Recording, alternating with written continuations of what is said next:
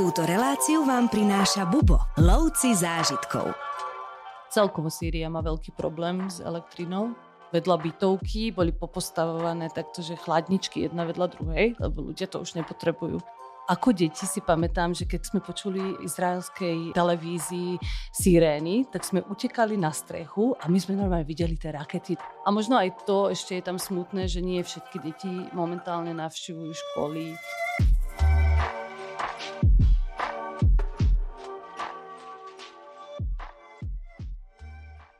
Dnešný rozhovor bude, dovolím si tvrdiť, veľmi špeciálny a to z niekoľkých dôvodov. Prvým dôvodom je určite aj môj dnešný host, ktorý je takisto špeciálny a je moja kolegyňa Katrin, ktorej priezvisko je takisto špeciálne, trošku netradičné na naše pomery. Katrin Abu Nabutová. Ahoj, vitaj. Ahoj, ahoj. Ďakujem za pozvanie. To, že som ťa nazval špeciálnym hostom, má takisto viacero dôvodov. Prvým je určite to, že si sa narodila a vyrastala asi v Sýrii, ale o tvojom detstve si ešte porozprávame ale takisto patríš medzi našich najskúsenejších sprievodcov. Pracuješ tu už naozaj dlho. Áno, áno. E, ja vlastne už pracujem od roku 2011 ako sprievodkynia. E, intenzívne som sprevádzala 7 rokov, potom bola taká kratšia pauza kvôli e, materstvu a potom som sa zasa e, vrátila a momentálne sprevádzam také moje srdcovky, takže som veľmi rada, že som zasa späť ty si zasa späť napriek tomu, že si mamina, tak stále, tak si sa vrátila k sprevádzaniu. To je super. Uh, áno, áno. Napriek tomu, že som študovala úplne niečo iné, ja som stavbárka, tak e, to sprevádzanie mi tak e, prischlo a musím povedať, že to bolo asi takéto najlepšie, čo ma vstretlo v živote. a veľmi rada sa k tomu vraciam, i keď nemôžem už tak intenzívne ako predtým ale e, mi to tak e, osvieži môj život a vrátim sa viacej k tomu mláďu. E, takže je to super. A aj tvoj manžel je sprievodca u nás v cestovnej kancelárii. A... Áno, my sme taká rodina bubákov. Vlastne sme sa v Bube aj zoznámili. A celá taká bubácká rodina. no ale čo je zaujímavé, že ty si si vlastne nechala svoje priezvisko, si mi prezradila, pretože napriek tomu, že si sa teda vydala, ano. tak ti prezvisko ostalo, lebo to je zvykom v Sýrii. Áno, eh, je to také špecifické, lebo každý sa na, na to pýta a uh-huh. možno na Slovensku alebo v Čechách je to trošku inak vnímané, že keď si tá žena nechá svoje priezvisko, tým akoby nechcela vstúpiť do tej manželovej rodiny, ale uh, v mojom prípade je to kvôli tomu, že v Sýrii uh, nie je to zvykom, že, má, že žena si uh-huh. zobere vlastne priezvisko svojho manžela, ale si ponecha svoje. Takže ja som chcela, aby som ponechala si kus toho, tej Sýrii ešte v sebe, tak aj kvôli tomu som si nechala priezvisko. A ďalší možno dôvod je, že celé moje priezvisko je také dlhé, že Abu Nabutová a teraz ešte keby som k tomu pridala ďalšie priezvisko, tak asi by som už nevypísala men, moje meno do žiadnej, žiadnej kolónky. Áno, to, aby sa ti nezmestila aj s letenkami, by si mala problém Určite. s pasom a so všetkými týmito vecami. No, ja by som sa rád ešte, ak ti to nebude vadiť, povenoval možno tvojmu detstvu, lebo si vyrastala v Sýrii práve. Bola si tam vlastne do 18 rokov si tam žila. Áno.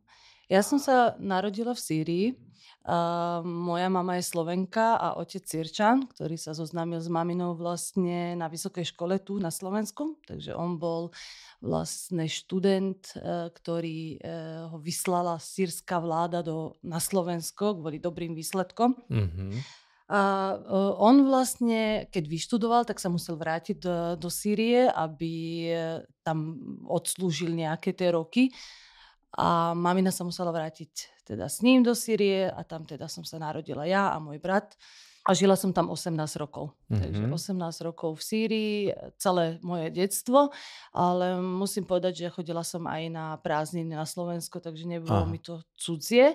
A som veľmi rada, že som vyrastala v takejto kombinácii, lebo vlastne doma sme rozprávali po slovensky. To som sa práve chcel opýtať, presne. Prepač, že predbieham. A... Nie, nie, nie, pohode. Ja som sa práve chcel spýtať, lebo dobre hovoríš slovensky, až tak dobre, že keby človek nevedel, tak možno by tam detekoval nejaký dialekt, možno by som typoval, ale... Ďakujem. Ja sa priznam, že určite neviem úplne perfektne po slovensky. Niekedy to sklonovanie mi robí problém ale naučila som sa na, za tie roky. A že ale od detstva si sa učila. Že a doma tým, ste že hovorili... mamina doma Áno. zaviedla, že hovoríme iba po slovensky, tak pre mňa to bolo Zaviedla. proste... A otec tiež vie slovensky? Tým, že študoval na Slovensku, áno, takže Wow. vedel po slovensky a tým, že sme sa rozprávali po slovensky doma, tak to bolo také, že aspoň on si to stále obnovoval, že nezabudol po slovensky a zároveň my Super. sme ved- vedeli dva jazyky od malička. Ale teda vieš vlastne aj arabsky tým pádom. Áno, viem, viem arabsky, Wow. čo uh, vlastne je veľký bonus, lebo v celom arabskom svete sa rozpráva po arabsky. Áno, áno. A okrem toho ešte aj v väčšina muslimských krajinách, kde keď aj majú nejaký iný jazyk, tak tá arabčina je tam reč Koránu, takže vo veľa krajín aj nie arabských sa dá dohovoriť po arabsky. No ja som povedal, že to bude špeciálny rozhovor a bude vo veľa aspektoch špeciálny. Ty si sa teraz pred pár dňami vrátila z Meky. Tam môžu vstúpiť iba moslimovia, takže ako je to s tvojou vierou? Ja som sa narodila, ako som spomenula, do takej multikultúrnej, multináboženskej rodiny, takže mamina je kresťanka, otec je muslim a podľa islamu deti nasledujú otca. Mhm. takže som viac menej muslimka. A e, do Meky, áno, môžu vstúpiť iba muslimovia a ja som mala tú čest tam teraz byť a bolo to fakt silný zážitok.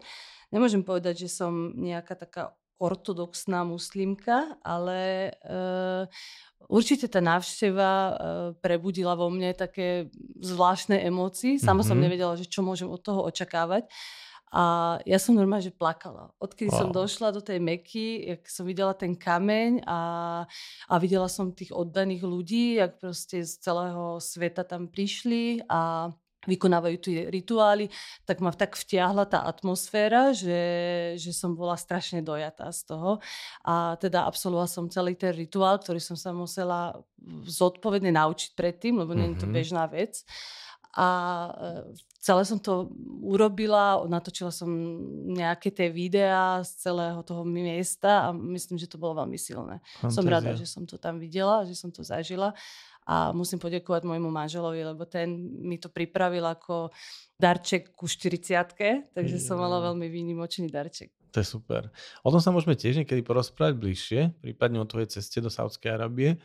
Ale poďme sa vrátiť ešte k tej Sýrii, teda, lebo preto sme tu dneska. Ako si spomínaš na svoje detstvo? Lebo naozaj, že keď si tam žila do 18 rokov, tak to je kus života. To je napríklad, keď teraz hovoríš, že si mala 40, tak to je polka života. Áno. Tvojho áno. zatiaľ. Presne, presne, polka môjho života a ja, to bolo úžasné detstvo. Ja presne, že každý sa pýta, že v Sýrii a aké to muselo byť drsné No, to, to, a, to, a, a ťažké a, a podobné, ale nie, ja, ja to vnímam úplne, že som vďačná, že práve to detstvo som zažila tam a potom ten dospelý život žijem na Slovensku. Uh, bolo to chvíľkami drsné, bolo to iné, ale zase to sú také životné lekcie.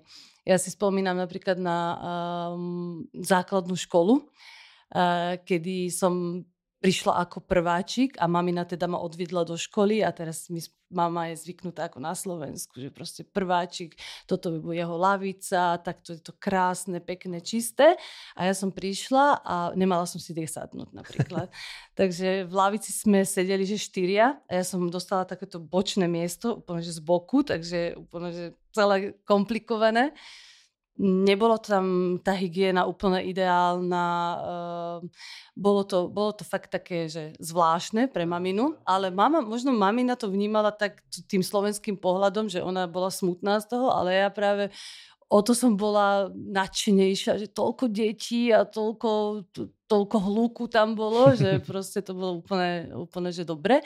Ale musím povedať, že zasa v Sýrii tá úroveň tej školy bola alebo tých štúdijných materiálov bola na veľmi vysokej úrovni. Mhm. Takže ja, keď som došla na Slovensko na vysokú školu, tak eh, s matikou, s fyzikou a s podobnými predmetmi som nemala vôbec problém, lebo to bolo tak, eh, tá látka bola tak vysoko nastavená, že tam, keď človek chce študovať, tak musí proste sa veľmi snažiť. Lebo Mhm. toľko tých ľudí je tam a toľko tých detí, ktorí chcú sa dostať na vysokú a pokiaľ sa človek nesnaží, tak eh, sa nikam nedostane. Mhm. Čiže na to, aby si niekam v podstate sa dostala, prerazila, tak si musela makať. Presne tak. Mne sa inak páči, ako teraz z teba hovorí už mama, že Áno. opisuješ to, ako teba mama brala do školy, pričom ty už máš teraz krásne dvojčatá a už ich vodíš do školy ty. No, Áno, to pekné, že vieš porovnať. No mne sa páčia tvoje príhody, ako ste chodili napríklad do púšte strieľať, že si mala vojenský výcvik. Áno, aj, aj v tomto bolo výnimočné, lebo vlastne to už bolo na strednej škole, ešte na základnej No sme tak nestrelali. Ale No, na, na ešte, strednej no. škole od tej 7. triedy, lebo tam je to tak možno zvláštne podelené, že základná je iba po 6. triedu Mhm. a od 7. triedy je vlastne taká nižšia stredná a potom je vyššia stredná.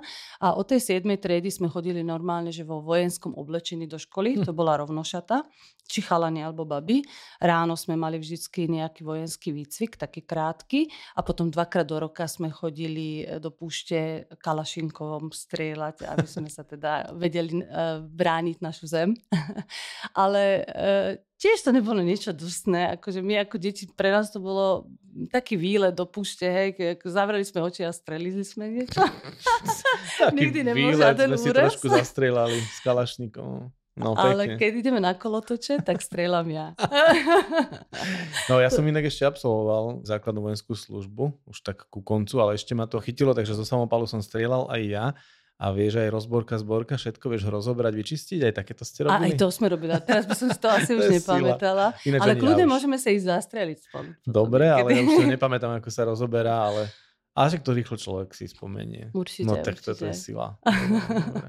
Takže vy ste strieľanie brali ako hru, ale zrejme to nebolo len tak, keď ste v uniformách chodili, že tam vlastne ste boli ako keby stále pripravení na nejakú službu vlasti. Mm, tak Sýria mm, vždycky mala nejaký ten konflikt e, s Izraelom a tá vojna mohla vzniknúť kedykoľvek, takže viac menej áno, asi tá krajina sa pripravovala na to, že keby náhodou e, došiel nejaký ten konflikt, tak e, tí mladí ľudia by boli na to pripravení. Ale A ty ako dieťa si aj vnímala nejakú situáciu akoby napätú, alebo tú politickú, alebo skôr ste sa sústredili na detstvo a užívali si to a My sme si to vás, užívali hej? ako deti, ja som vôbec nevnímala uh, nejak že tam je napätá situácia politická alebo tak. Uh, ani, ani tí bežní ľudia to nejako Mhm.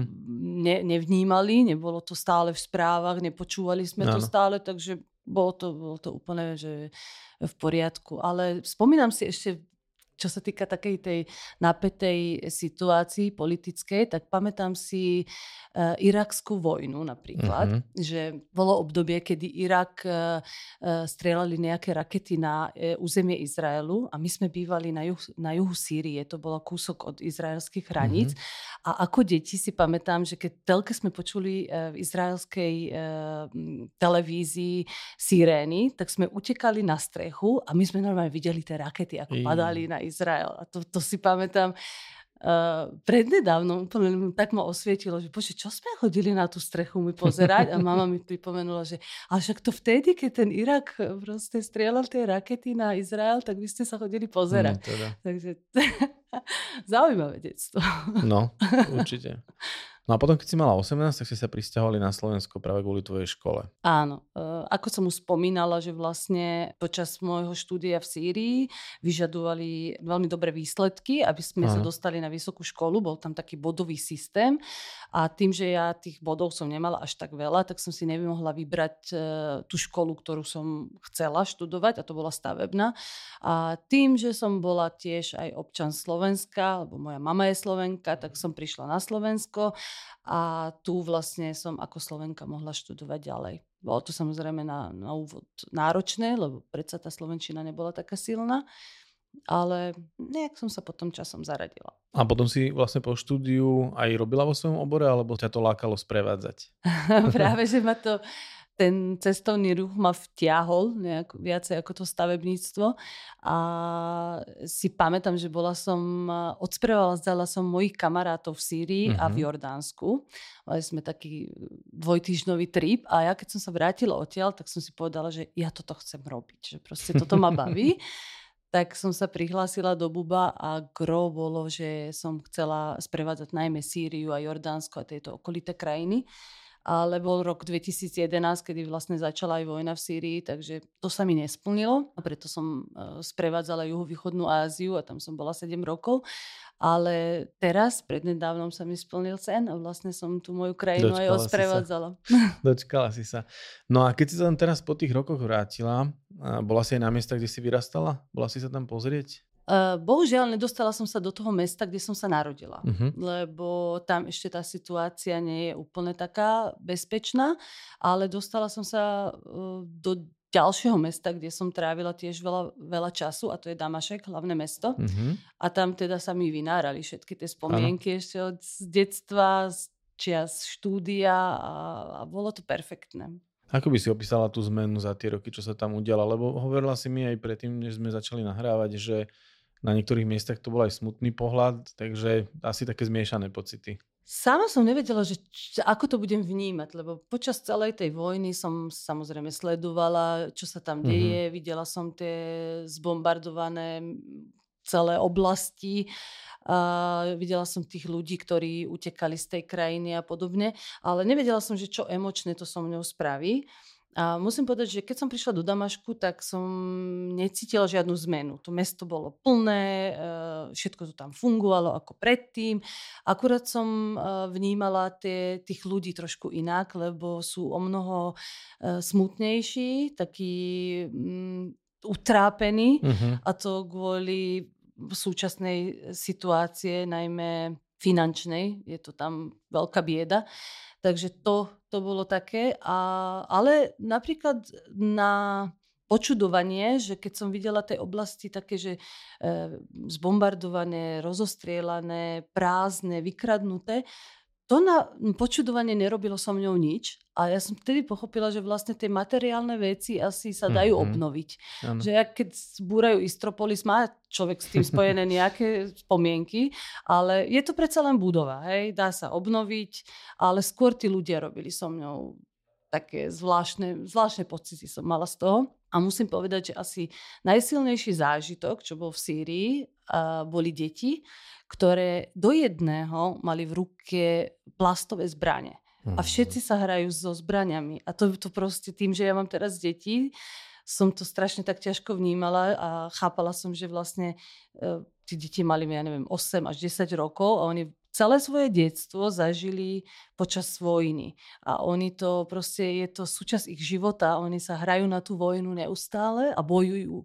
A to bolo pre mňa také strašne šokujúce, že tie deti nemajú detstvo, ale že to detstvo bolo veľmi ťažké pre nich. Nechcem to nejak zľahčovať, ale aj my sme sa ako deti hrávali a teda tiež sme po sebe strieľali.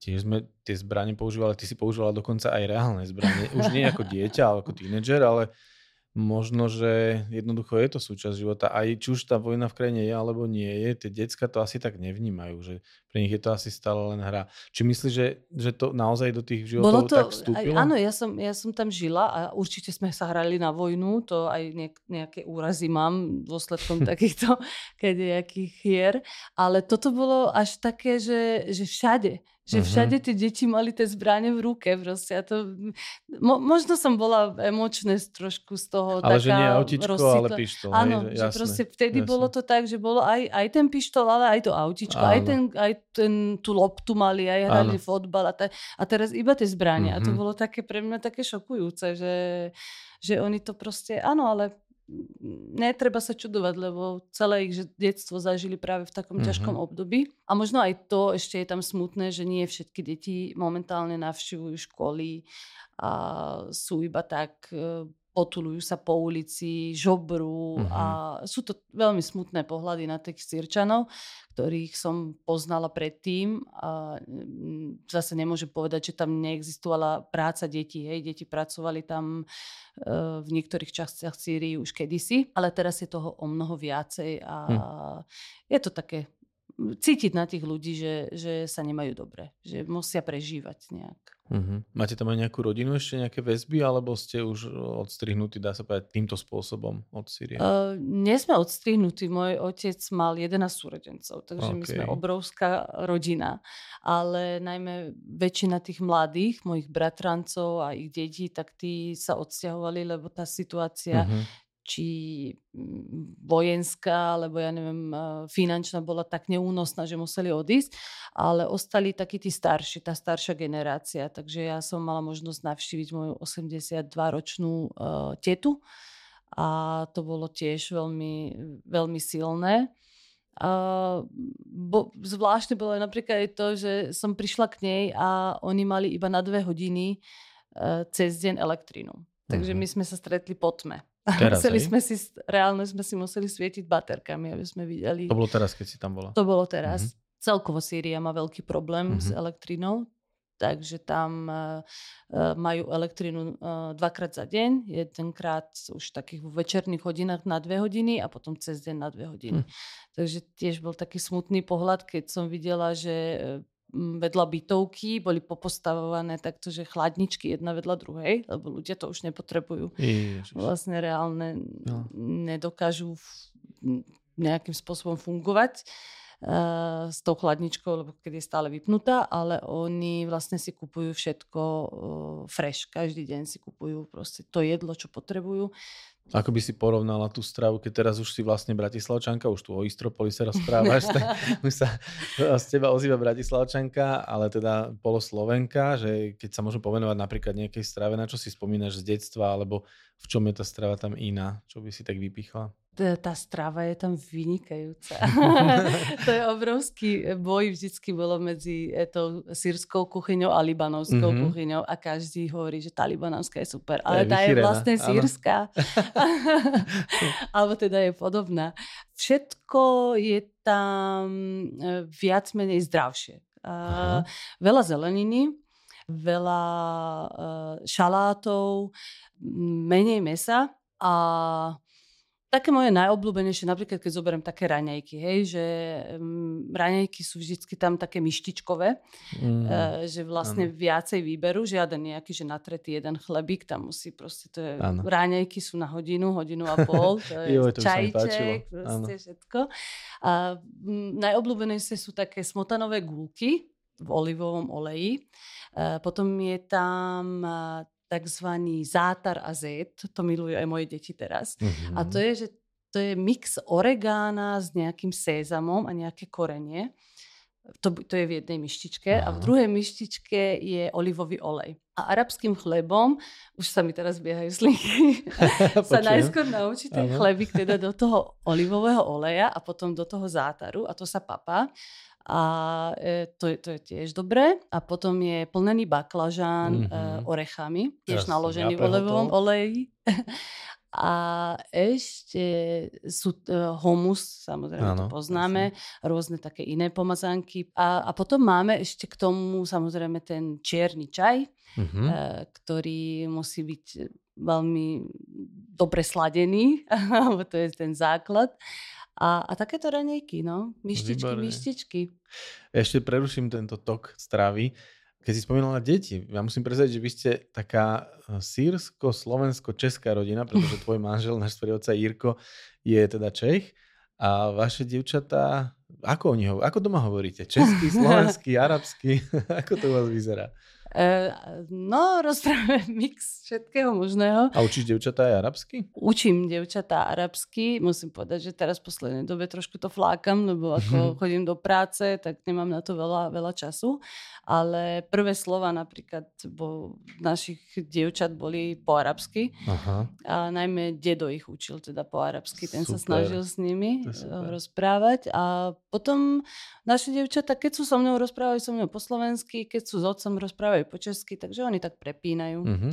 A vy varíte doma? Ty varíš takú tú kuchyňu vašu sírsku? Alebo, alebo A, áno, varím aj sírskú kuchyňu, ale je toho tak pomenej, nakoľko nie všetky súroviny sa, sa dajú zohnať tu. Uh-huh. Takže m, väčšina chodíme potom do Viedne, tam je taký turecký trh a tam sa dajú nejaké takéto oh, špeciality super. zohnať. Takže tak to nejako kombinujeme. A babi, čo majú radšej? Sírskú kuchyňu? Alebo keď hovoríš, že tieto raňajky si užívajú?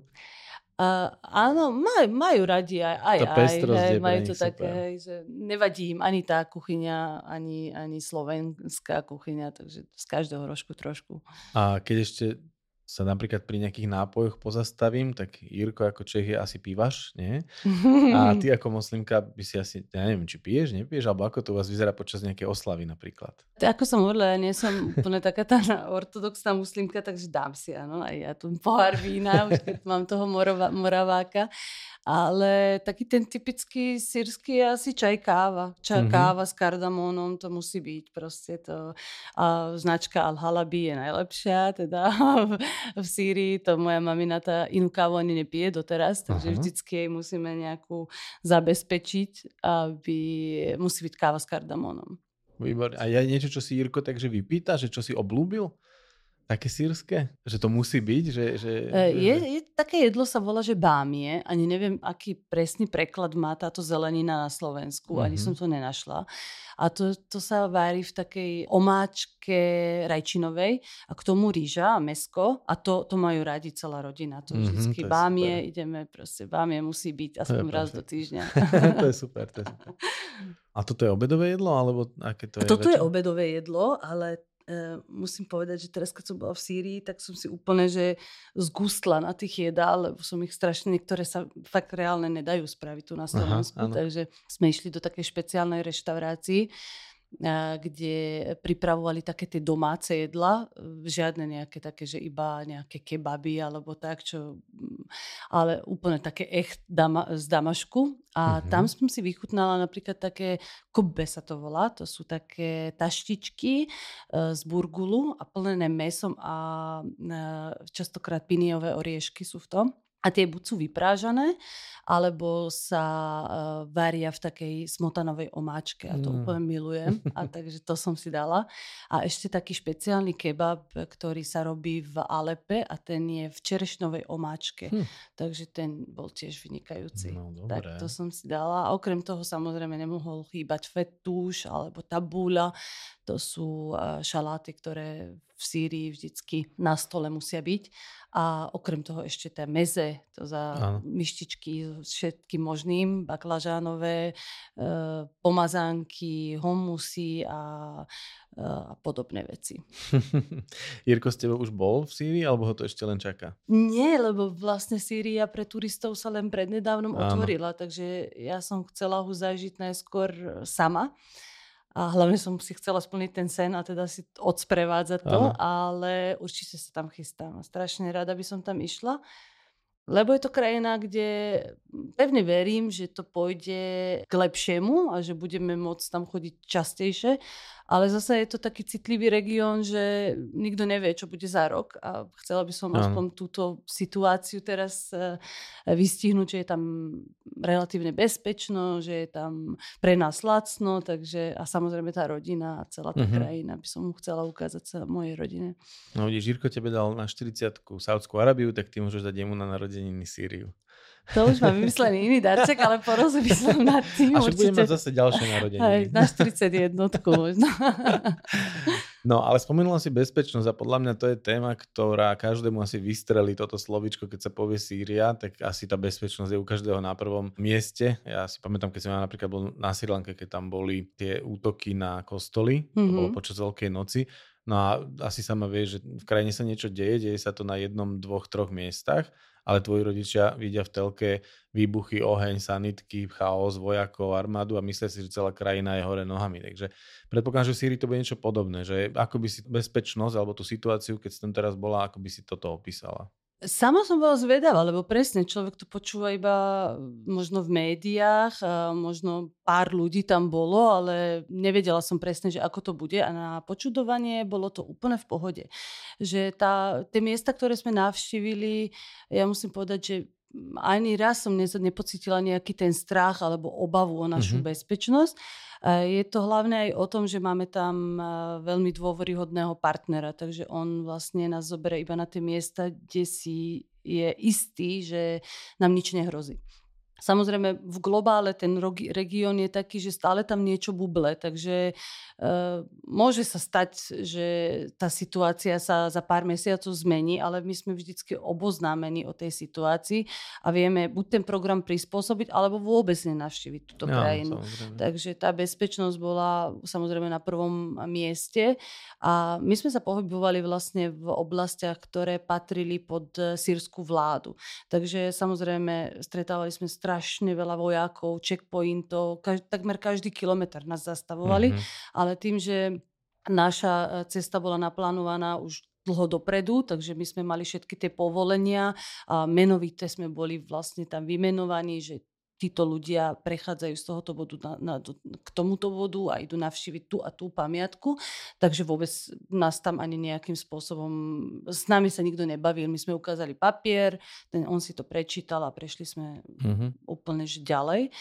A aj napríklad taký Damašek, keď zoberiem, že tie som nevedela, že ako to bude večer. Treba, že ako skupina, samozrejme, mali sme vždycky sprievodcu, boli sme skupina, takže ten človek, človek sa cíti bezpečnejšie tej skupinke, Aha. ale že ako večer, že či je to v poriadku sa nejako uh, motkať len tak uh, človek sám a zistila som, že je to úplne v pohode. Uh-huh. Zasa raz záleží, uh, kde sa nachádza človek. Hej. Takže uh, my sme vedeli, že sme v lokalite, kde je aj ten nočný život, kde je to bezpečné, kde je proste všetko strážené.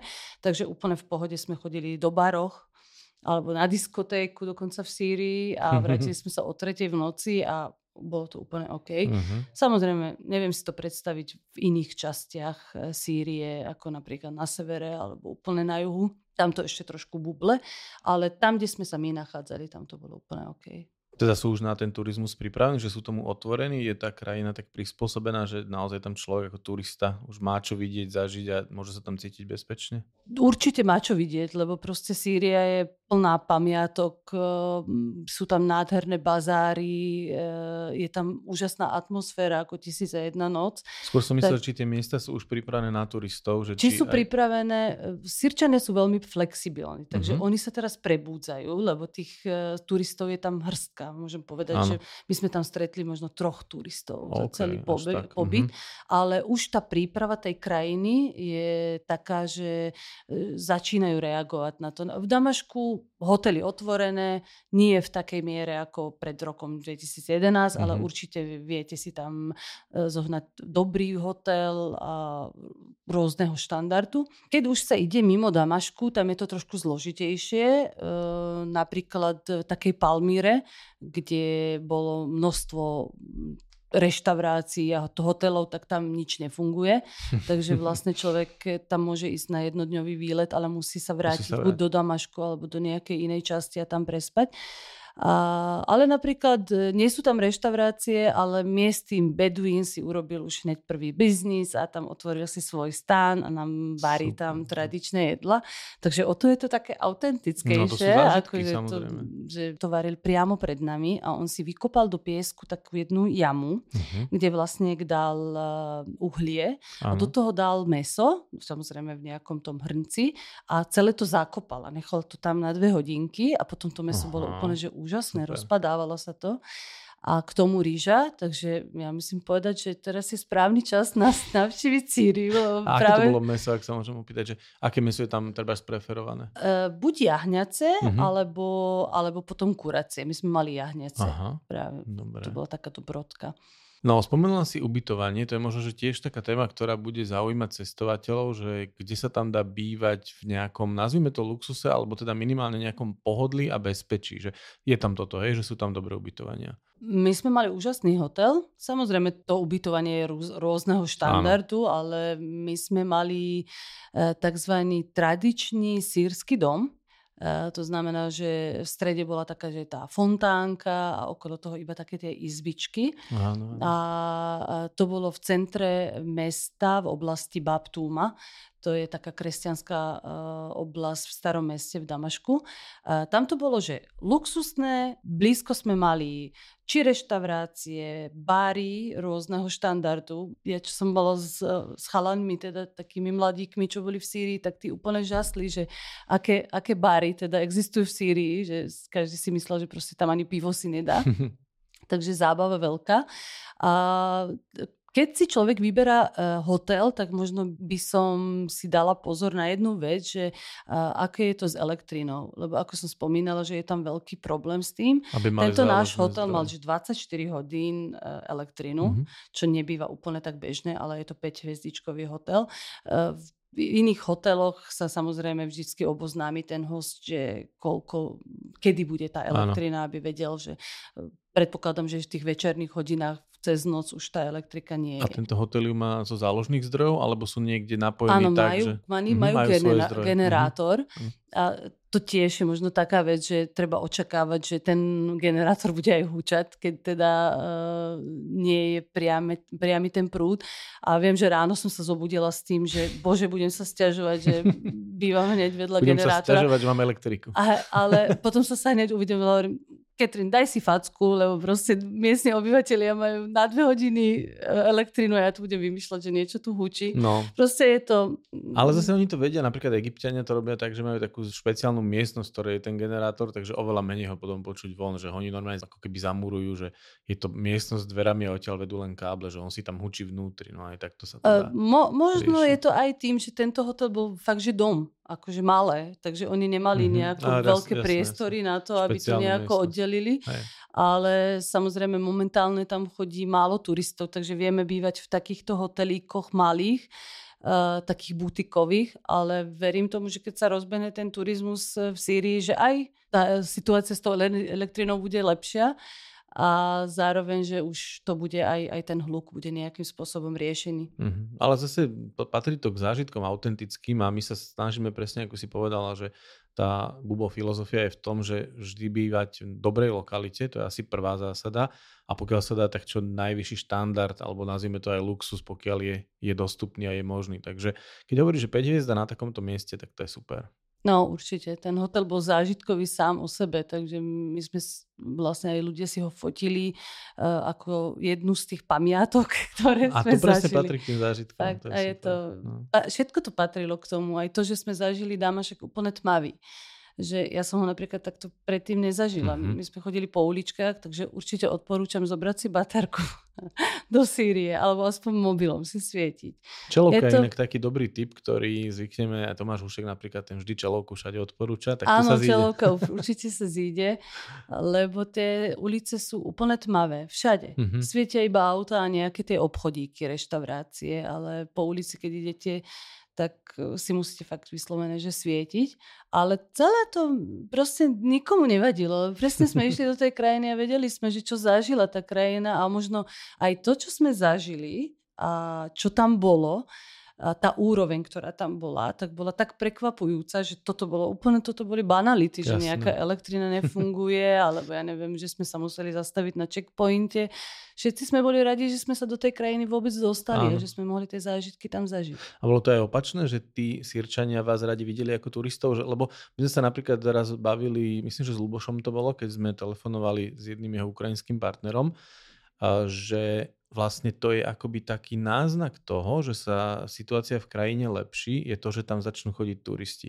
Že to je aj pre domácich takým symbolom toho, že už začína byť dobre. Že cítila si niečo podobné aj v Sýrii? Úplne presne. Toto to, to, to si vystihol, že proste tí ľudia úplne vítajte v Sýrii, proste všetci, všetci. Odkiaľ je to ste? Signál, no. Toto je najlepšia krajina na svete, podporte nás, to sme počúvali všade. A najmä tým, že ja oni, Sirčania nevedia veľmi po anglicky, takže oni proste ten nával emócií dávali po arabsky, ja som a im rozumela a, a oni, oni fakt všetci vítali srdečne, že už nech dojdeme že už nech sa to zlepší, lebo je to taká tá nádej, že asi to speje k niečomu lepšiemu. To je super. Teraz ma tak napadlo, ty keď sprevádzaš arabsky hovoriaci krajiny, priznáš sa hneď, že vieš po arabsky, alebo najprv, najprv chceš vedieť, čo si o vás hovoria? A ako kde? Zneužívaš ako to? kde? ako, ako ja by som kde? to asi využil takto. A, a, áno, áno, akože, a najmä keď idem súkromne, tak chvíľku sa tvárim, že nie, lebo keď idem pracovne, samozrejme, tak to mm, potrebujem využiť tú arabčinu a jednoduchšie sa mi komunikuje po, angli- po arabsky ako po anglicky, tak to hneď vychrlím po arabsky, ale keď, eh, keď idem súkromne, tak to, to si tak vychutnávam, že ja chcem teraz vypočuť si, že čo hovoria a potom nejakým spôsobom na to zareagujem a ľudia sú šokovaní. A sa ti stalo, že pred tebou hovorili niečo v zmysle, že si mysleli, že im nerozumieš a ty si im rozumela? Že Áno, áno, áno, stalo sa, Á, stalo sa, stalo sa. Ale ja musím povedať, že nebolo to také strašné, že Mhm. nadávali nám, len chceli proste vyššiu sumu, lebo sme boli turisti. A to sa stáva v arabskom. A stalo sa ti aj opak, že potom ozveš sa po arabsky a už si, už si naša, už si ich a proste Áno, zrazu máš všetky tie áno, výhody. Áno, akože aj, aj to, že som bola v Sýrii uh, ako miestna, tak uh, proste všade som bola úplne... Samozrejme aj turisti sú vítaní, ale presne akože domáci je domáci proste. A po To- toľkých rokoch, keď sa vráti doma. Presne, presne, presne. Že snažili sa mi, ja si myslím, že aj tým ľuďom som tú situáciu o mnoho viacej priblížila, lebo tí ľudia mi tak úprimne rozprávali možno nejaké také tie súkromné ich príbehy, čo zažili počas vojny, Mhm. ako proste tá rodina, niekedy jedna rodina mala proste členov, ktorí boli za vládu, druhých, čo boli za revolúciu, ako sa rozdelili tie rodiny a Mhm. takéto príbehy, že myslím, že cudziemu až tak by sa neotvorili. Lebo. Sýrčania neradi rozprávajú o smutných veciach. E, Ich keď sa niečo spýtate, tak vždycky len hamdullah, všetko je dobré, všetko Mhm. je OK. E, nikdy sa nestiažujú, že majú nejaké problémy, ale už keď tak domáci sa k ním priblíži, tak už dostane od nich aj také tie smutnejšie možno príbehy. Mhm. Ty si spomenula, že tá krajina je lacná a môžeme sa trošku povenovať aj tomu, ako tam funguje ten finančný systém, aká je tam mena prípadne, vieme, že tam je inflácia. Skús trošku približiť túto vec. Je tam sírska libra. V Sýrii sa nedá platiť ani dolárom, ani eurom Mhm. priamo. Mm, Na rozdiel napríklad od Libanonu, čo je hneď vedľa krajina, kde už dolárom sa úplne bežne platí. A je tam obrovská inflácia. Len keď tak priblížim, že teraz sme napríklad platili za jednu večeru, že milión a pol libier. OK. A čo bolo asi pred vojnou tak, že by človek si za to kúpil, že dom a auto, úplne bez problémov. A teraz to bolo za večeru. Takže asi tak nejak by som to priblížila. A zamieňa sa na čiernom trhu, sa to viacej oplatí.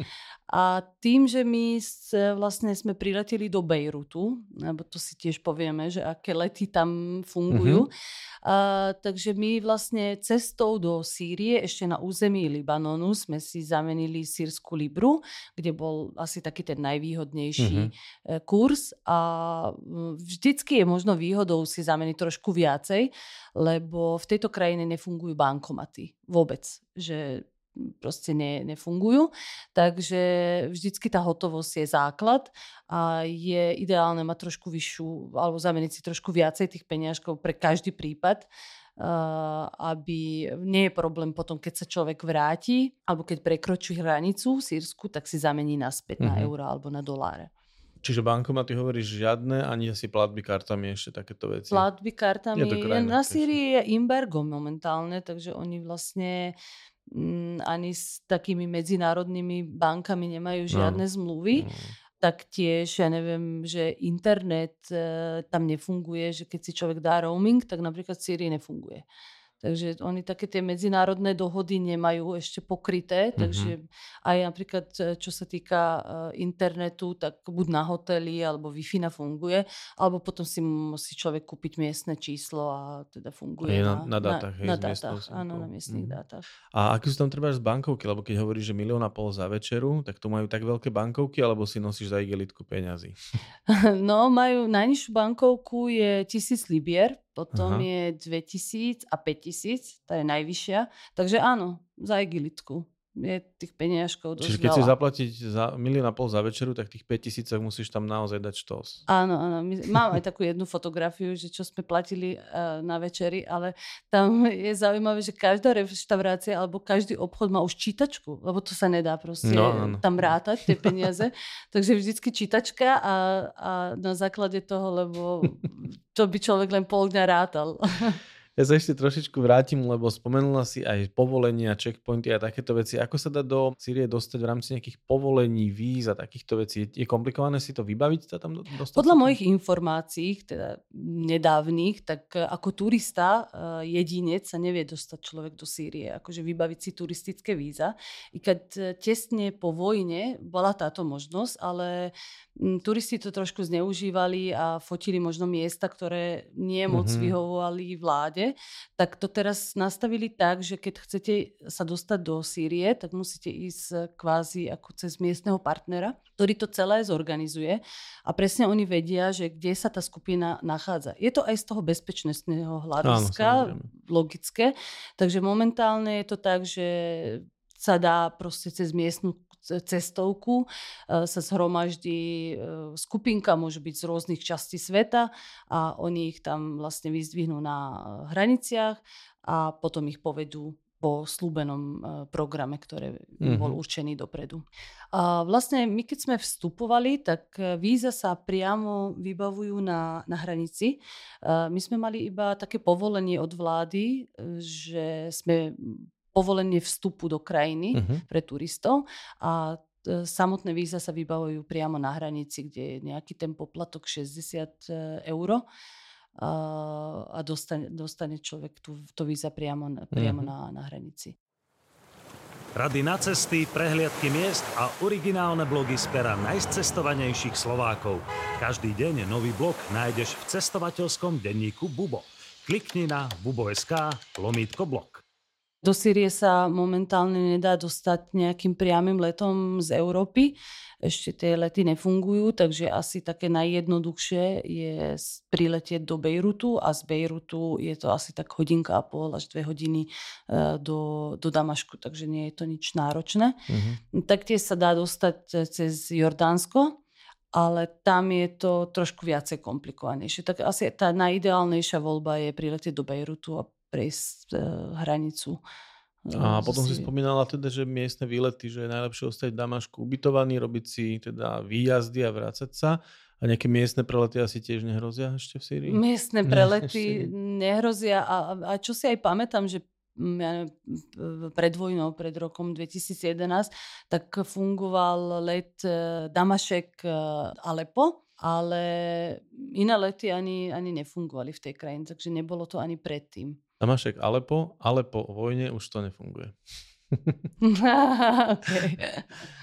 A my tam akú prepravu využívame počas našich zájazdov? Treba? My máme, mm, momentálne sme mali taký mikrobus, lebo ešte sme mali takú menšiu skupinu. Ja verím, že tých ľudí bude viacej. A... Verím, že aj po tvojom rozprávaní sa nájdú dobrodruhovia. Áno, áno, určite je to lákavá krajina. A, takže náš autobus nás vyzvihol v Bejrute a bol s nami počas celého pobytu a, v Sýrii. Je to klasický minibus na veľmi dobrej úrovni, klimatizovaný, takže je to úplne Sprievodcu miestneho ste mali dobrého? Miestneho? Ten musel odpadnúť, keď zistil, že hovoríš arabsky a že si vlastne na poli sírčanka. Áno, áno, to ešte musím podotknúť, že mali sme super miestneho sprievodcu, ale tiež je veľmi e, dôležité, aby človek, ktorý vyrazí do Sýrie, mal také základné informácie o tom, že tam o politike sa neoplatí mm-hmm. rozprávať. Takže my tam ideme ako turisti, chceme objaviť tú krajinu, chceme si urobiť vlastný názor na to, ale nie je vhodné e, sa tam zapájať do nejakých poli- politických debát a hlavne môže to, môže to vyvolať problém a môže byť človek vyhostený z tej krajiny. Mhm. Takže aj počas našich prehliadkách my vlastne sme mali miestneho sprievodcu, ktorý nám rozprával uh, pohľad na tú vojnu z jednej strany, Možno my v Európe sme počúvali úplne niečo iné, uh-huh. a, ale e, tým, že ľudia o tom vedeli, tak vlastne nepúšťali sme sa do žiadnych debat. Počuli sme, vypočuli sme si jeho teóriu, e, urobili sme si vlastný názor a išli sme ďalej. Takže, a ono vlastne aj ťažko povedať, že kde je tá pravda, lebo keď je vojna, tak proste sa pácha zlo z jednej, z druhej strany. A sami obyvateľia aj doteraz nevedia, že čo by bolo najlepšie pre tú, pre tú krajinu, takže je dobre do takýchto debat sa nepúšťať. Ja viem presne, čo myslíš, keď som naposledy spravil Tunisko, tak som mal sprievodcu, ktorý bol proti arabskej jari. Že vlastne on tvrdil, že predtým bolo veľa lepšie a že národ potrebuje diktatúru a že to je pre nich to práve. No proste bolo to šialeného počúvať a presne ako hovoríš, my ako skupina sme si to vypočuli, sme mu prikývkávali a vlastne sme sa nepúšťali do tej debaty, pretože on nás volal, že democratic people, my sme boli pre okay. demok- ľudia, ľudia z demokracie a bolo to veľmi až také trošku bizarné miestami, že počúvať názor, ktorý sme nečakali. Mm-hmm. Že vlastne... Presne tak aj v tej Sýrii, ale mm, ako spomínaš, že možno v tých arabských krajinách nie, že nechcem to nazvať, že potrebujú diktatúru, ale potrebujú e, takú tú... Pevnú ruku. Pevnú ruku. Vidím, ukazuješ, Áno, ukazuješ pevnú, rukou. pevnú ruku, lebo aj tým, že tá krajina je tam,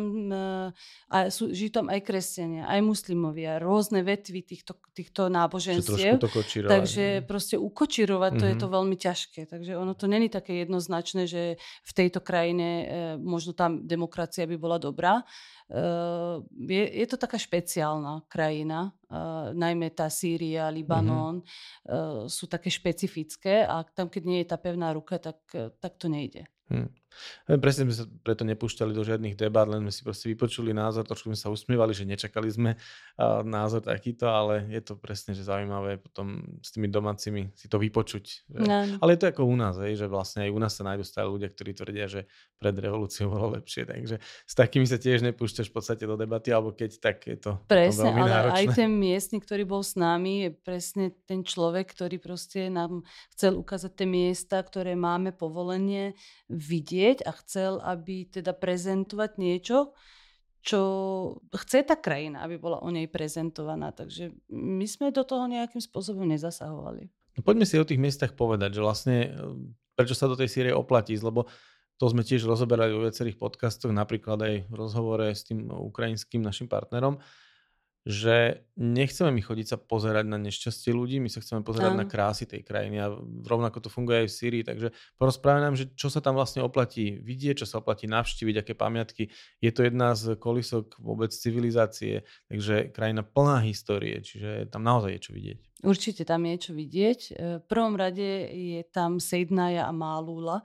E, to sú dve mesta, ktoré sú e, kresťanské. V Málule dokonca sa doteraz rozpráva jazykom Ježiša Krista. Po kresťansky. po kresťansky. Je to také prekvapivé, lebo ja som nemala na zájazde iba ľudí, ktorí sú kresťania, ale tých pamiatky ich veľmi zaujali, lebo boli úplne iné. Napríklad sme tam navštívovali kostoly, ktoré boli ešte v roku 100 nášho lotopučtu, mm-hmm. kedy ešte e, ľudia nemohli priznávať to náboženstvo, boli to všelijaké mm, jaskinky a podobné. Mm-hmm. A potom sa tam vybudovali novšie kostoly, je tam napríklad zmenšený na Hagii Sofii. Mm-hmm. A bolo to zaujímavé aj v tom, že napríklad, e, ako sme spomínali, že tí sírčania e, chcú prilákať tých turistov, tak s nami behal starosta, ktorý nám otváral rôzne kostolíky, kde sa wow. bežný turista ne, nedostane a ukazoval nám, ukazoval. že aj toto máme, aj mm-hmm. toto máme, takže to bolo veľmi, veľmi super. Dokonca sme sa tam stretli aj s nejakým hlavným kňazom, ktorý nám rozprával, že ako to prebiehalo počas vojny, lebo samozrejme aj tí kresťania boli, mali tam tie svoje problémy, takže bolo to veľmi autentické. Potom uh, samozrejme Damašek, akože to je moja srdcovka a ten bazár, e, žiaden bazár podľa mňa v arabských krajinách sa nevyrovná bazáru v Damašku. To je taká, uh, toľko uličiek, je tam taká splet tých uličiek a každá ulička úplne iná a tam vonia korenie a tam je zlato a tam je oblečenie, že tam človek proste potrebuje fakt, že 5-6 hodín, aby sa len zorientoval a potom si začne nakupovať. A presne, že ľudia sú z toho úplne nadšení, lebo není to taký ten klasický, ja neviem, turistický bazár, že a tu si kúp magnetku alebo tak, Jasne. ale tam si človek človek kúpi výborné oriešky. Treba navštíviť jednu zmrzlináren, sa volá, že Bagdáš, to je proste z roku 1800 mm-hmm. a tam sa vyrába výborná uh, smotanavá zmrzlina s pistáciami. A, takže takto, že ja mám proste na každom rožku poznám niečo, potom nejaká taká, že kaviareň, ktorá tiež funguje viacej ako 200 rokov. A kde Super. ešte doteraz každý večer príde proste uh, starejší a rozpráva rozprávky pre deti, také miestne, takže tam je, tam je určite čo robiť, tá tradícia je tam. Umavuiska uh, mešita, mešita, ktorá bola kedysi kostolom, e, ktorá predtým bola uh, bohanský chrám ešte za čias Rímanov, takže to na jednom mieste proste je tam mm-hmm. toľko histórie. A dokonca e, v tejto mešite musím povedať, že je pochovaná hlava Jana Krstiteľa, takže aj pre kresťanov je to veľmi významné miesto. A samotný e, pápež Jan Pavol II, keď prišiel do Sýrie, tak navštívil prvé miesto práve u Majujskú mešitu. Takže ten Damašek je určite skvelý. A potom ešte mimo Damašku, e, nedaleko mesto Homs je Krak Chevalier, Áno. To je križiacká pevnosť, ktorý nikdy nebola dobitá. A to je určite tiež veľmi čarovné miesto. A samozrejme Palmíra. Tak kto príde do Sýrie, tak určite by mal navštíviť toto miesto. Aj napriek tomu, že počas vojny uh, toto miesto bolo uh, poškodené a Bálov chrám, ktorý vlastne stál na tomto mieste a bol veľmi zachovalý, tak ten, ten zničili ale určite doteraz e, je tam čo pozerať. Hej. Tá kolonáda existuje, pozostatky nejakých tých chrámov sú tam, pozostatky agro e, je tam. Nie, nie, niektoré tie veci, veci ešte sú tam. Ja keď si to porovnávam predtým a teraz, tak musím povedať, že čakala som väčšiu škodu Uh-huh. Takže na počudovanie tam ešte niečo zostalo. Ale je to tam také obmedzené, mm, keď predtým sme tam trávili možno dva dní a boli tam tie hotely, reštaurácie, proste turistické miesto, tak teraz je to návšteva na dve hodiny, nakoľko tam nič nefunguje a je to vlastne aj obmedzená tá návšteva, takže určité časti majú ešte e, vojaci pod kontrolou, lebo sa obávajú, že sa tam ešte nachádzajú nejaké míny, takže z mm-hmm. bezpečnostného hľadiska e, sú prístupné iba určité časti tohoto mesta Palmíra. Mm-hmm. Ale m, bolo to uchvatné, ako bolo to krásne, aj napriek tomu, že sme sa nedostali nie všade. Pre mňa je fascinujúce sledovať teba ako naozaj veľmi skúsenú sprievodkyňu, ktorá má veľa, veľa pobehané že dokážeš s takýmto zápalom a s takou fascináciou rozprávať o tej Sýrii. Je to neuveriteľné. Nečakal by som, že uvidím takú tú iskierku v očiach po tých rokoch, Je to moja krajina, proste pre mňa to, to bol úplný najväčší zážitok, aj môj životný sen, že budem sprevádzať vlastnú zem. A po 13 rokov, keby človek sa vrátil do svojej zemi, tak myslím, že tá krásne. istrička bude, bude u každého. Aj preto by som bola veľmi rada, keby tí ľudia v Európe podporili Sýrčanov a, a aj tou návštevou určite podporia tú ekonomiku uh-huh. a, a verím tomu, že tá krajina ich prekvapí veľmi milo. Uh-huh že teraz je ten správny čas navštíviť Sýriu, lebo ešte je to taká, že opäť raz je Sýria autentické. Áno. No, áno. takže je to tam. A, a tiež nikto nevie, čo bude za rok, či budeme môcť navštíviť Sýriu alebo nie. Takže chystáš sa ju ale teda sprevádzať, áno? Že... Určite, určite. To, to Keď bude tá možnosť, tak uh, určite sa tam vrátim. A aj sprevádzať, aj určite aj na dlhšiu návštevu. Hm, aj s rodinou. Aj s rodinou. No tak ja verím, že ti to vyjde a že sa ti teda podarí tam straviť viacej času a priblížiť všetky tieto krásne zážitky našim klientom. Kedy by si tam možno odporúčala v rámci nejakého počasia, keď sa tak budeme baviť o nejakom celoročnom priemere, že kedy je možno ideálne vycestovať Ideálna je tam jeseň, jar, kedy tá teplota je okolo 25 stupňov, takže na spoznávačku fakt, že ideálne. Samozrejme aj leto nie je, nie je úplne od veci. Už pomaly máme tú klímu podobnú ako v Sýrii, takže tie teploty sú tam okolo 30 až 35, v auguste možno okolo 40. Mm-hmm. Uh, je tam taká tá suchá klíma, to znamená, že neprší celé leto, prší iba v zime tak eh, by som povedala, že jar, jeseň je ideálne, ale uh, taký jún, júl ešte, ešte sa dá cestovať v mm. Sýrii. Zvykneme spomínať nejaké rady, ako sa pobaliť pri cestovaní do rôznych krajín. Ako by si možno povedala, keď si človek niečo nezoberie, tá sieť obchodov, alebo aké tovary, aké služby sú tam dostupné, alebo čo by si si naopak Ja by som povedala, že neberte si nič a podporte sírsku ekonómiu. tam je všetko. Tam je všetko. Sa, áno, tak samozrejme Sýria je známa najmä bavlnou, mm-hmm. výborná bavlna, takže určite si nejaké tie trička alebo niečo také tam kúpia. Uh, látka Damašek, keď si chcú, ja neviem, to si pamätám, že moja mamina vždycky paplóny, keď sa robili, tak to musela byť z látky Damašek, to, to bolo také známe tam. Uh, oriešky, ja neviem, všelijaké také tie baklavy alebo nejaké sladkosti, sladkosti zumbarakči, to je taká najznámejšia značka v Syrii. A, a všetko, všetko možné sa tam dá nakúpiť, takže fakt iba minimálne veci si zobrať a nechať aspoň polku kufra na to, aby človek si tam nakúpil nejaké tie špeciality sírske. Keď si spomínala, že to je lacná krajina, čo tam napríklad vyjde, ja neviem, bežný obed napríklad, za koľko zaplatíš za bežný, bežný obed? Úplne, že bežný je že 4 eurá uh-huh. a keď mhm. človek, my sme boli v takej, že fakt veľmi luxusnej reštaurácii, kde chodí prezident a zaplatili sme za vynikajúci obed, kde už sme nevládali jesť 17 dolárov. Takže uh-huh. je to je pre nás veľmi lacná krajina, ale pre miestnych obyvateľov častokrát nemajú ani na tú základnú potravu. Mm-hmm. Aj majú to tam strašne obmedzené v poslednej dobe, že napríklad keď si človek chce kúpiť nejakú tú rýžu, múku za nejaké také tie lepšie ceny, tak má na to takú kartičku a tam môže, ja neviem, za mesiac si kúpiť iba jedno kilo, hej, takže mm-hmm. tak možno niečo v tomto to pripomína čias komunizmu, že že nie všetko je tam áno. dostupné, ale zároveň v Sýrii ten čierny trh funguje všade, takže keď človek má peniaze, má všetko, uh-huh. ale keď nemá peniaze, tak je veľmi obmedzený. Katrín, aby som sa s tebou ešte kľudne bavil ďalej, lebo je to veľmi zaujímavé a naozaj ma veľmi baví ten tvoj zápal s akým o tom celom hovoríš.